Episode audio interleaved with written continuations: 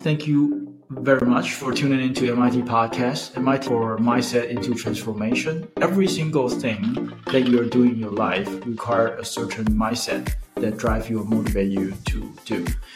And so your mindset will uh, impact every decision that you're making, and those decisions essentially build up and determine your future. Um, today, we are very excited to have a great friend of mine, Kent, to come to our podcast to share about his real estate journey, how he become who he is right now, which is amazing. You have to listen to his story, and um, at the same time, I, I, I would love to talk to him about how he can help you succeed. Kent, again, thank you very much for your times uh, coming to our podcast, and I'm looking forward to our conversation today. Dude, what's up, man? I am so excited to be here. Um, dude, thank you so much for having me on onto your podcast. I've seen some of your guests on your old episodes, and you have some heavy hitters on here, man.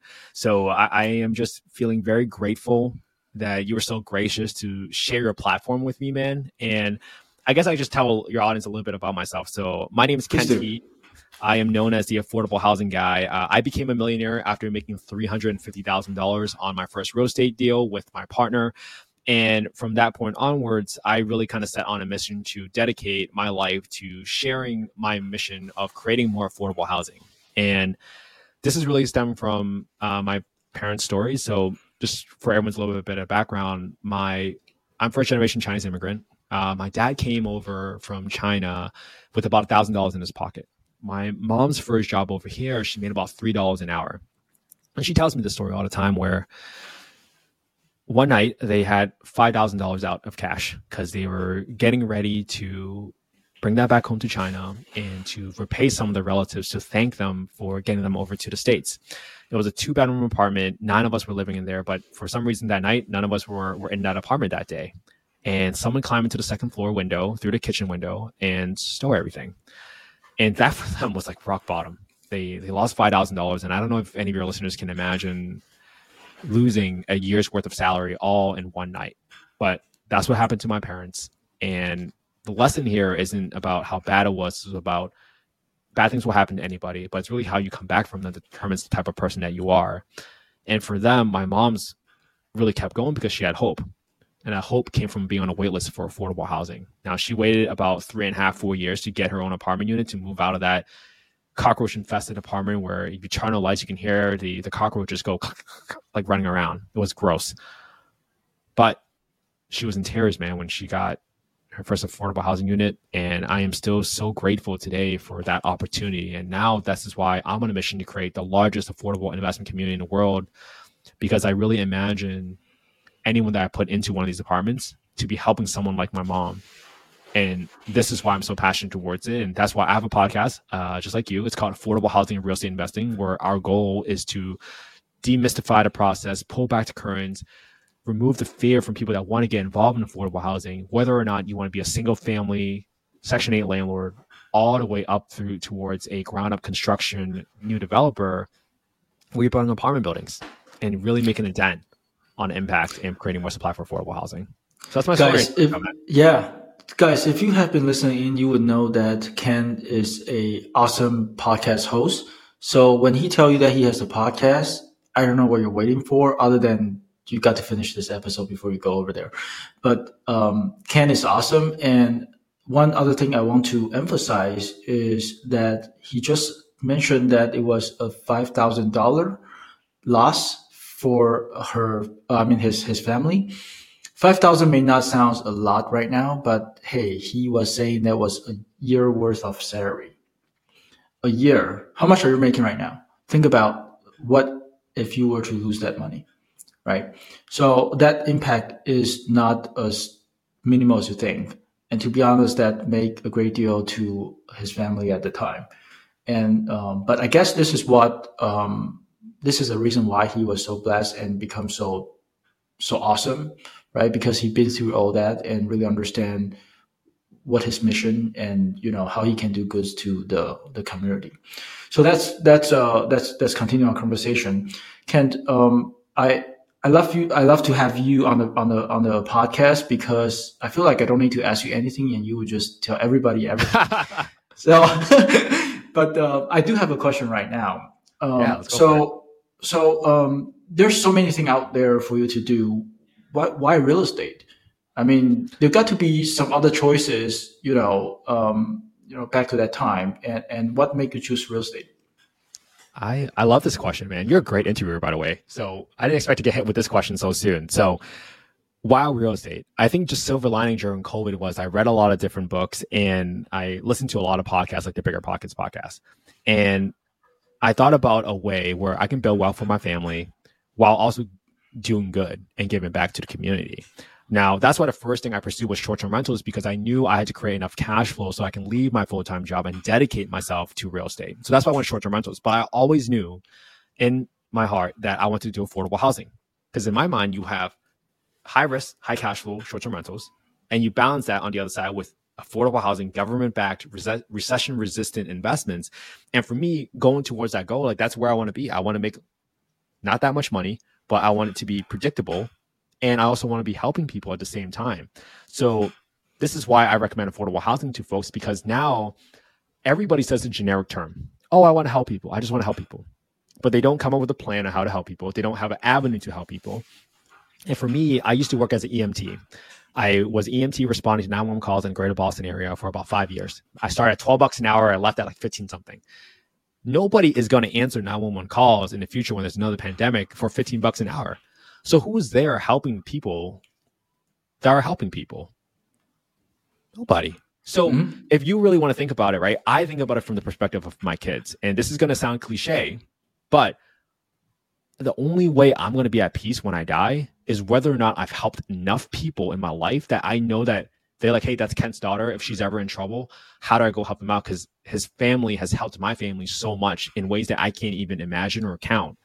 And for me, that's the only way I'll feel at peace is like, have I helped enough people so that they'll look out for my family? Because what do they say? Wealth only lasts about three generations and it disappears. Like, God forbid something happened to someone down my lineage line, and for some reason they cannot get an affordable housing rent because there wasn't enough supply. I'll be damned if I let that happen. Because right now in San Diego County, the waitlist for affordable housing is 12 to 15 years. 12 to 15 years imagine if you're a single mom, you just found out you're pregnant, you're trying to get out of a bad area, like 12 to 15 years is too late. Mm-hmm. When I was in affordable housing, it was seven years. Like, like, I told you, my mom waited three and a half, four years in like the 1980s.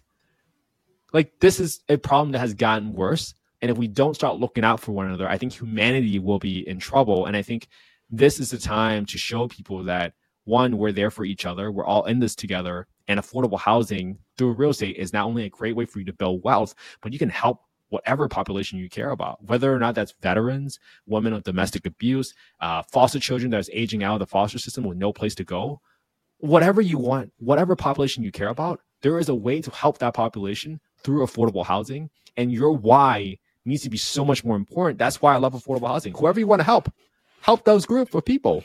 But you can build wealth at the same time. You can make money, and affordable housing is could be one of the most profitable ways to invest in real estate, build wealth, and help whatever folks you want to help. So Love hopefully it. that answered your question.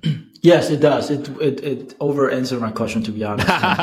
so I, I I truly believe that if you want to make big buck, you have to target big enough problem. And yes. what is the biggest issue that we have in real estate? Supply is way less than demand right? Mm-hmm. So a lot of people need housing, but no nobody could could could help with that because it just take longer time to build and all that, right? And you are seeing great entrepreneurs who are trying to solve this problem, like Elon Musk. You know, he's building the Boxabl whatever, right? And you know, affordable housing is the other, right? And uh, you know, for for people who are you know, at your position like Kent, you're trying to make sure that you can maximize your ability to help people from the affordable housing perspective, I think it it would be a great focus if we could build some sort of system that allow the capital to realize this is where the capital the capital duplicate or multiplied, right? So um, if you know we're in the in the capitalism you know world, and if the free market sense that this is the right place to be in, then the money will flow there.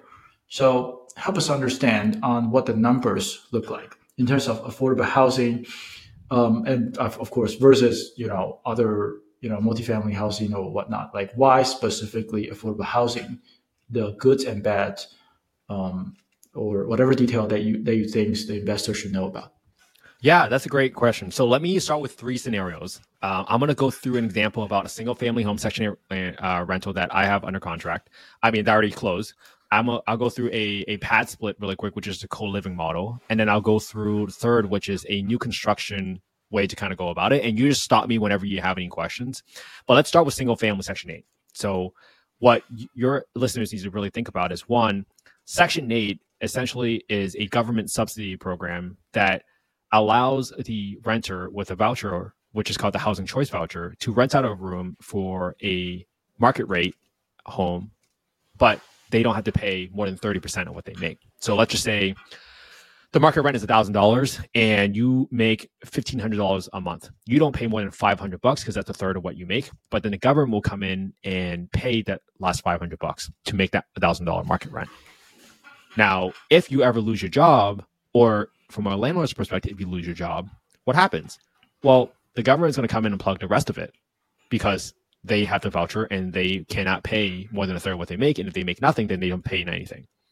But this is why it's so recession resistant. So even if your tenant loses a job, the government will still keep paying rent. And on top of that, because of the big demand in affordable housing, like I just told you, 12 to 15 years for a housing choice voucher, there is this stigma around folks that are in affordable housing that is ne- sometimes the media will say it's guns, drugs, and drama in the ghetto, but really these are just good kind, hardworking folks, just like my mom, who needs a stable home for, over their kids. And guess what? They are actually incentivized to not trash their home because they don't want to lose that voucher that they wasted so many years waiting for. So in reality, that's why it's actually a better investment to not only from a guaranteed rent perspective, but it helps hold your tenant accountable because there's yearly inspections on the quality of the home. And on top of that, you're managing and keeping your vacancy expenses, which is one of your biggest expenses when it comes to real estate. So that's on the single mm-hmm. family side for your your your guests to think about. Then we have PadSplit, which is just a co-living model that we're under contract for, and you can rent out, buy the room. You can take a four or five bedroom property, turn it into eight, nine, ten bedrooms. And these are the folks that are making minimum wage. Think about like working at a Amazon fulfillment center, your Uber drivers, hourly workers, airport workers, right?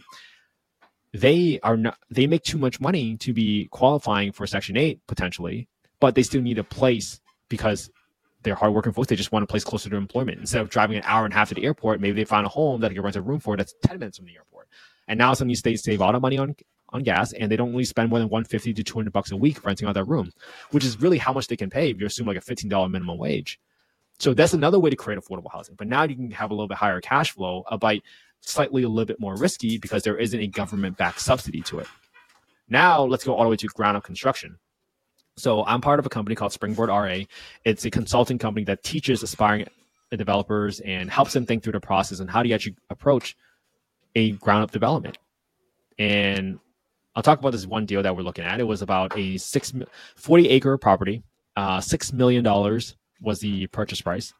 And we did a preliminary plan on it just to kind of conceptualize how many units we can build on it using very round numbers here, right?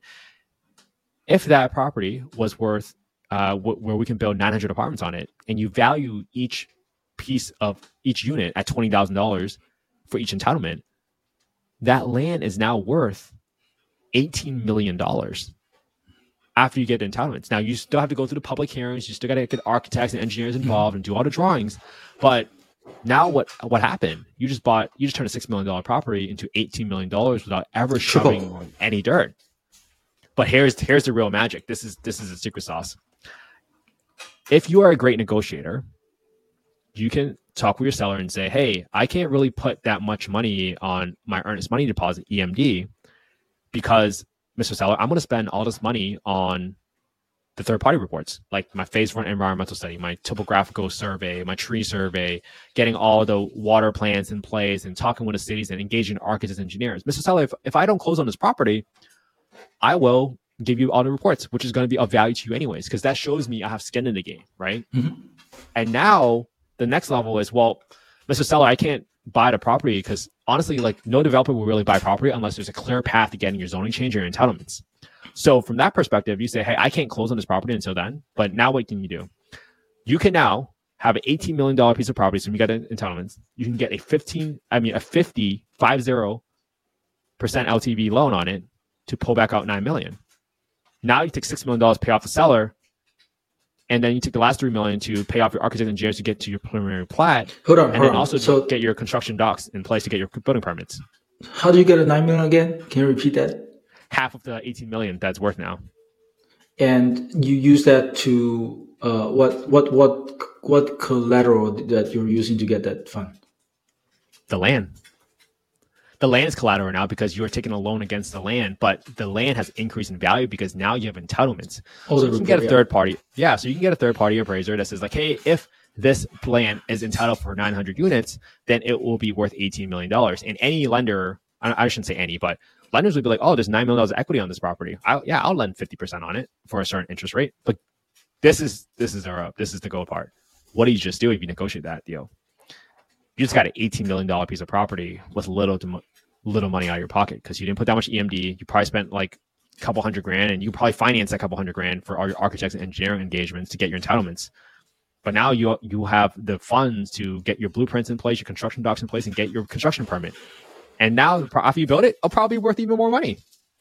But There you that's just a, one of the tips that we give to some of our clients at Springboard RA.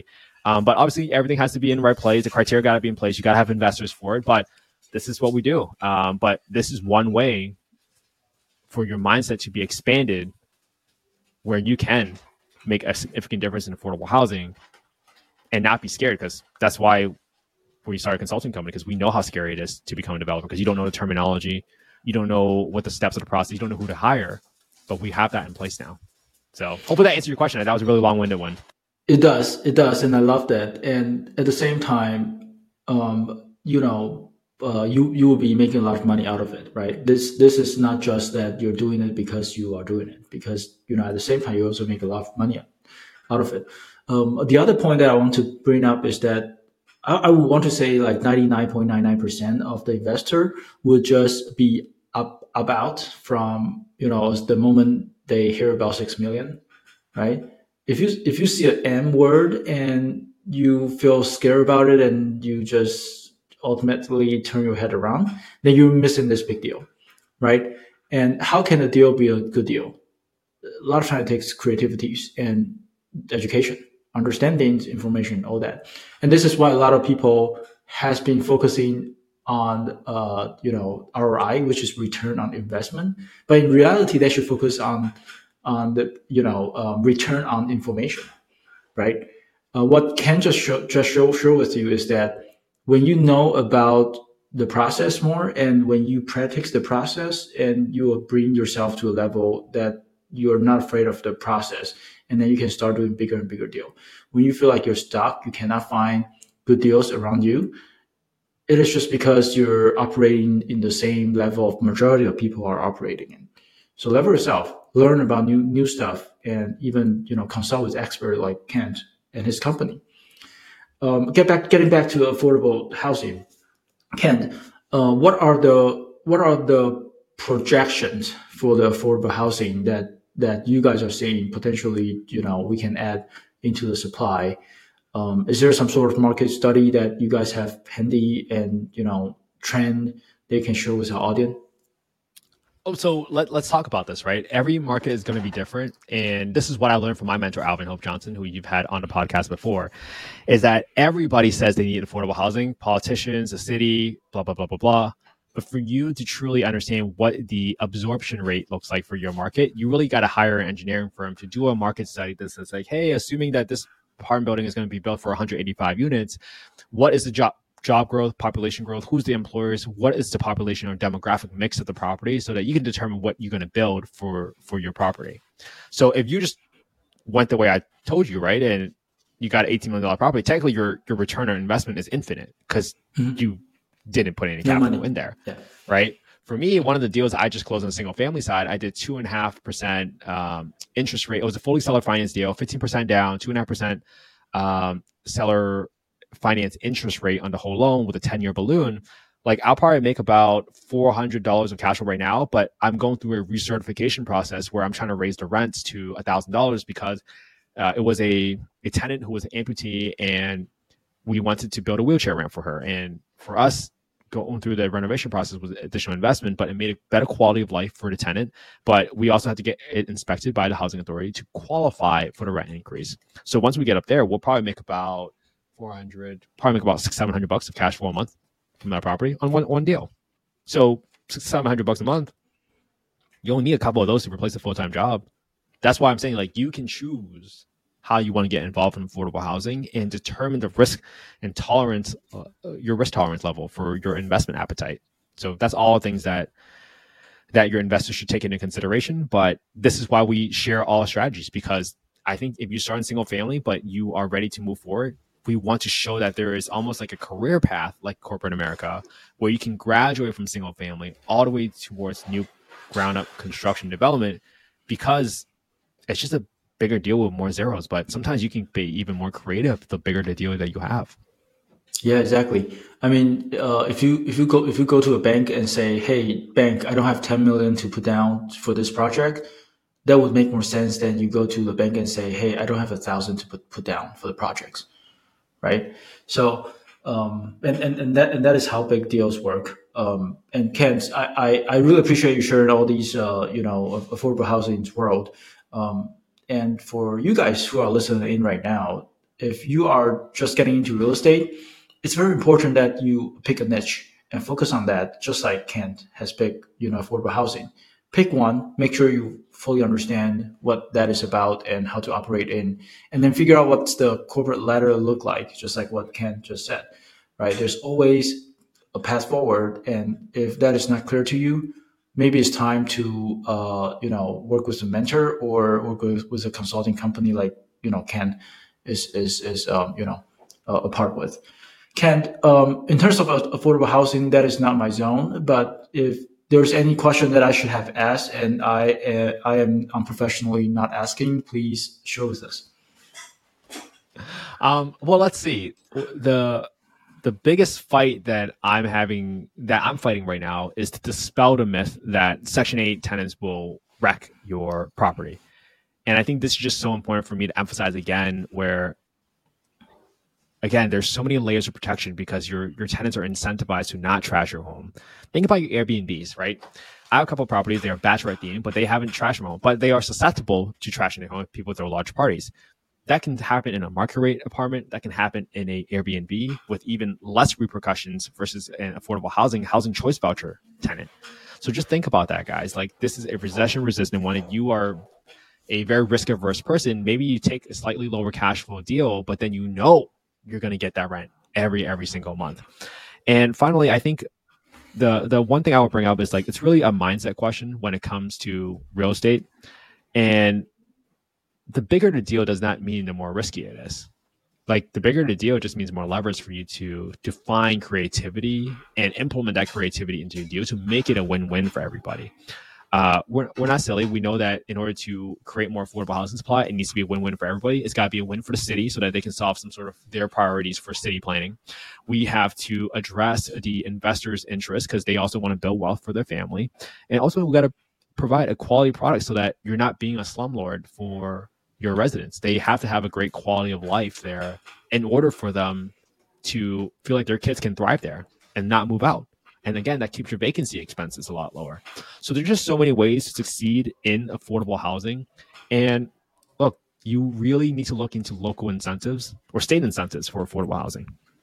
For example, uh, in in Florida, they just passed an act that says the Live Local Act, and I forget what the exact percentage was, but they said, hey, if some portion of your development is affordable housing, the local municipality or county should not be able to prohibit any zoning changes. Now, does that mean you don't have to go through public hearings, get entitlements? You still have to go through that process, but there is an incentive to move towards the space, and I think for folks that are interested in the space, I think you are joining the movement at the right time and you just got to surround yourself with people that are doing this on a whole nother level. Like I'm still learning. And that's why I bring on guests all the time because I get to ask questions on behalf of our audience to say, what do you mean you're doing it this way? How how do you just make eight million dollars in three months flipping that hotel to to the state and so that they can turn into affordable housing for homeless?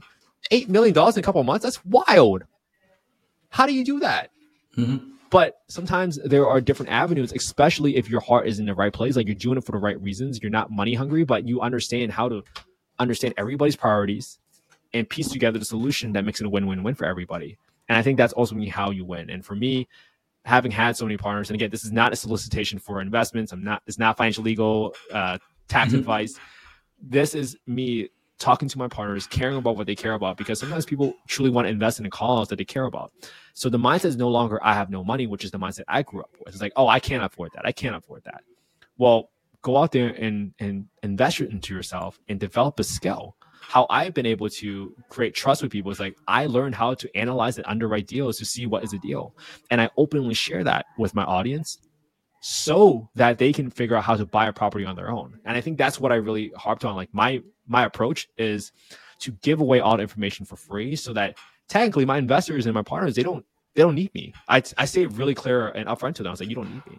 But because of that attitude and my mentality of really looking out for their family's interests and their livelihood and their wealth, that's what's going to attract capital to you guys. So the question should no longer be, I don't have money or how do I get money? It's more like, what skill do I need to invest in to help other people that will naturally help as many people as possible? And you, that's when the magic really happens, man. I'm sure you, you see that. Like, what, what are your mm-hmm. thoughts here? Yeah. So, uh, well, now see how, how great uh, the podcast host Ken is, right? But, you know, I, I, I, I witnessed a lot of um, uh, awesome deal happened from the initial motivation of helping people instead of making money. Like a lot of people are coming from a a perspective of how to make more money and they and then they will jump on Zillow, jump on you know Redfin and look for deals, look for prices and look at how much monthly payment would be and how much rent it would be and how much I can make here and there. Then you're just like another ten thousand or if not one 10 million people are doing, right? This is where the small smallest money are being fight for, right? But if you're coming from a perspective that you're trying to solve a big enough problem and truly invest in yourself. Um, I don't know. Probably Alex uh, Hormozi was saying something about that. Invest. Don't invest in S and P. Invest in SME. Invest in yourself, making sure that you understand you, what your mission is, and when you tackle those large issue, the money will come, you know, itself. So if you tell me that you have no money, you can't invest in real estate, or if you if you tell me that you have no money, you can't do this, you can't do that, then maybe invest yourself first. Mm, great point, man. Um, I, I, got a question for you, man. Like, what do you think is the habit or or mindset shift that you have learned that has made the biggest impact so far in, in your profession? Because I, I see you growing, man. Like, I see the things you're doing. You're buying businesses, and I see a tremendous. Like, your upside is so so so high and I can see it because of your mindset and your determination to succeed and, and build wealth for your family and do the right thing for people. What, what, what have you learned so far? Like, what's like, if it's one skill or one mindset shift or one habit, like, what do you think is the most important that you would share with your audience? I think from from here we should be switching to um, you know Kent's podcast, but uh, but but yeah, uh, this I, that's how you know it's not scripted, guys. yeah, um, but that's that's actually a great question. I I think it takes a lot of mindset shift a lot. It's never like one click and you will just fly. It's it's really about me starting to talk about what I want to do, what I think is right, what I learned that sounds right, and then keep digesting it. So if you get to talk to my wife, then she would tell you that Benjamin is the type of husband who would just be blah blah blah, keeps talking about things that he learned, the awesome people he was able to talk to, and the awesome mindset he just learned right? There's a lot of small things that change me.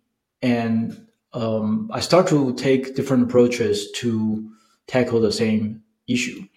For example, I have been stuck in W2 for a long, long time um, until two weeks ago that I finally get out of W2 to focus on business, real estate investing, and all that. Um, and I initially thought that you know, getting off of W two is just like one day you you being so man and just send an email out to the boss and say, "Hey, I am out." No, that doesn't doesn't happen that way. It it would be like, oh, the boss want you to do something that doesn't make sense to you, and then you start to figure out and say, that doesn't make sense. I'm not doing that. And when the boss come come back and asks you to do to do the stupid thing again, you just tell him, hell no, it doesn't make sense And then the thing that doesn't make sense will grow and grow and grow until the moment that the company start, you know, having layoff and all that, then you encourage the, your boss to put you on the list. And to be honest, I was quite nervous. Uh, this year has been heck of the year to me. Uh, there's there's about five wave of layoff in the company that I work with from end of last year to like this month, and there's like three wave already gone out, and I I was not on the list. And what I learned about was that I'm not the oldest. I am actually a younger, you know, uh, team lead that I I'm being seen as a future, you know, um, main, you know, force to help the business to grow. So I'm not on the list. But then I talk to one of the management and tell tell them that, hey, I know that guy is older than I am, but he he loved to work for you. He loved to work for the business. So if you lay him out and you don't lay me out, then you would end up having someone who doesn't want to work for you and up out. And yes, I'm younger, but it doesn't mean that you will get the productivity you want. So eventually I got my layoff package. Eventually I set myself free passively. Well, dude, that, um, you know, some people will look at one of those things as like a big negative. You have a completely different mindset like, this is an opportunity. This is when I'm free. That's so, so beautifully said, man. This is really cool. Cause I, I love that you brought up your W2 and the, the comment you said about hey, I want to leave my W 2 job. I wish someone told me when I was younger. Here's a story I told a bartender. Um, I, I was at a bartender at his estate in St. Louis, and I was talking to the bartender, and one of his goals was um, he, he has a kid. He's trying to build some wealth for him, but he's like, I just don't have any money. I'm at the bar every day. I'm working my butt off. I want to be able to quit. And I was like, dude, I just talked to this person right next to me. Who are they? There were two pharmacists. One's a physical therapist. One is like a doctor. And I'm like, you keep saying you don't have money you have money right in front of you every single night that you can be talking about what you're doing in real estate, how you analyze deals, how you spot deals, and you can raise capital from them. Same thing for people in the W 2 job. If you're at a W 2 job that you don't really like, but you're not demonstrating that who you are as a person, everyone's watching everyone's looking at you and see what type of person are you? Are you the type? Are you a team player? Are you to talk bad about somebody when something isn't going well, or are you a team player that just steps up and does does a thing? Because people are looking at your character, and if you know that everybody in your in your job, whether they're friends or colleagues, close colleagues, whatever you want to call them, everybody wants the same thing. Everybody wants the freedom of time to spend time with their families, to go on vacation whenever they want. They all want the same thing. Guess what? They also probably want to invest with you at some point. If you do and show that you're a good person, they trust you and you know how to spot a deal and you know how to operate a deal, that's a very, very good avenue for you to raise capital from mm-hmm. because you are around so many people that are smart that want the same thing. You just didn't realize that that was it. You were so focused on leaving your job instead of looking at, dude, these are all the people that can raise capital around. I really wish someone gave me that advice. And that's why I want to bring it up because you brought a really good point about the W 2 job. Yeah, yeah, and and, and if, if I can add one more thing here, really, mm. you know, uh, if if you want to do something, you speak it out loud, right? You want to be out of W two, you say it, and when you say enough, that will train your mind to think that way, right? You will naturally start learning about other things. Like it, it can, it doesn't have to be real estate. It can be a new business that you are about to form. It can be about a service that you want to provide. It can be anything. It can even be, you know, uh, invest in um, on stock market with zero money down or whatever crazy thing that you can think of, right? I mean, if you keep telling yourself what you are going to become, then eventually that is going to happen. Um, one other thing I truly learned about, and I hate to turn this episode be, be, become something about me, it should be more about Kent. But Kent, you just no. had that magic that forced me to talk. um, so one thing I learned from my one of my mentor or co- coach was that um, look look look the person up on on, on LinkedIn, and, and and look for the person who wanted who you want to become to, right? And see how that person been through, you know, career wise, educational wise, and reach out to them and ask them, how did you do this? How did you do that? Or who did you work with to get that? you will be surprised what answer you got because that's what I did about seven, eight years ago. I'm not going to tell you who I reach out to, but if that person is listening in, then he would know. Dude, I, I, love that because I think the the people you surround yourself with will truly affect your mindset and expand your horizon on what's possible and what's not. All those different strategies we talked about earlier, like I never thought they were possible. Sometimes you just need someone to say, "Hey, look, there's a path over here. You don't have to just walk that path." Sometimes that's all you need, and we assume sometimes that the path that we're on is the only path for us. Maybe there's like a slightly different path like oh i could take a job in a department. That's my only other path. No there's a whole different world that's available to you if you want to just open up your eyes and look a little bit further and and find the friends that really want to see you succeed. Like this is just so important to, to surround yourself with loving family loving friends people that will support you no matter what and not be negative because those are the people like that negative energy will drag you down. It'll cause self-doubt. I have self-doubt every day all the time. But you have to work on it and you have to surround yourself with the people that are doing it so that you don't feel like you're alone. And I, I love how this got into like a more mindset conversation because it, it's like 80 90% of what success looks like. It's how do you prepare yourself for the next level? And every time you feel uncomfortable that's when you're really growing man. That's it. Like every single time you're about to do something that you don't want to do it's probably something that you should do. Like for me, I hate social media. I hate podcasting. I hate talking on a camera like I'm doing right now. But I was like, if I really care about this problem solving for affordable housing, I need to get back on social media. Just like Benjamin said, like I have to talk about it because if I don't talk about it, who is? I need to be the change I want to see in the world. And I think Benjamin came around really about reaching out to other people that are that are doing this and asking them how they did it. But I will only add like, don't forget that you are meant to be your own path. You don't need to compare yourself to other people. Learn from them for sure, but you don't have to say like, oh, this person did in one year, so that and because I'm doing it in two years, I'm a failure. Like, don't think like that. Like, everyone is on their own path. Like, do what's right for you, and just be a good, kind person. Look out for other people's interests first, and you will really, really, really be successful. You absolutely will. I'm very confident about it. If not in life, then certainly in wealth and business and family and friendships. Like, it will be so powerful it'll be so powerful. This is how the friendship and between myself and Benjamin happened. It's like we just got on a phone, got on a Zoom, talked to each other, and said, "How can I help you? How can you help me?" and we just focus on each other more than ourselves. And I think that's what great friendships are made out of. And that's how you build lifelong friendships because you don't want to do this on your own. You want to have great friends to challenge and have fun with and talk about the crazy stuff that we're doing and be like, are you doing this? That's wild. Like that's, those are the type of friends I want to be around. So, uh, Benjamin, like, thank you. Thank you so much for having me on your podcast. And this has been of a really, really fun conversation. Yes, of course. See, Kent is so good that I don't even need to say goodbye to him. But really, Kent, thank you very much for your time. Uh, if I haven't said enough, um, please do feel welcome to come back anytime if you have any other uh, message want to give to our audience and all that.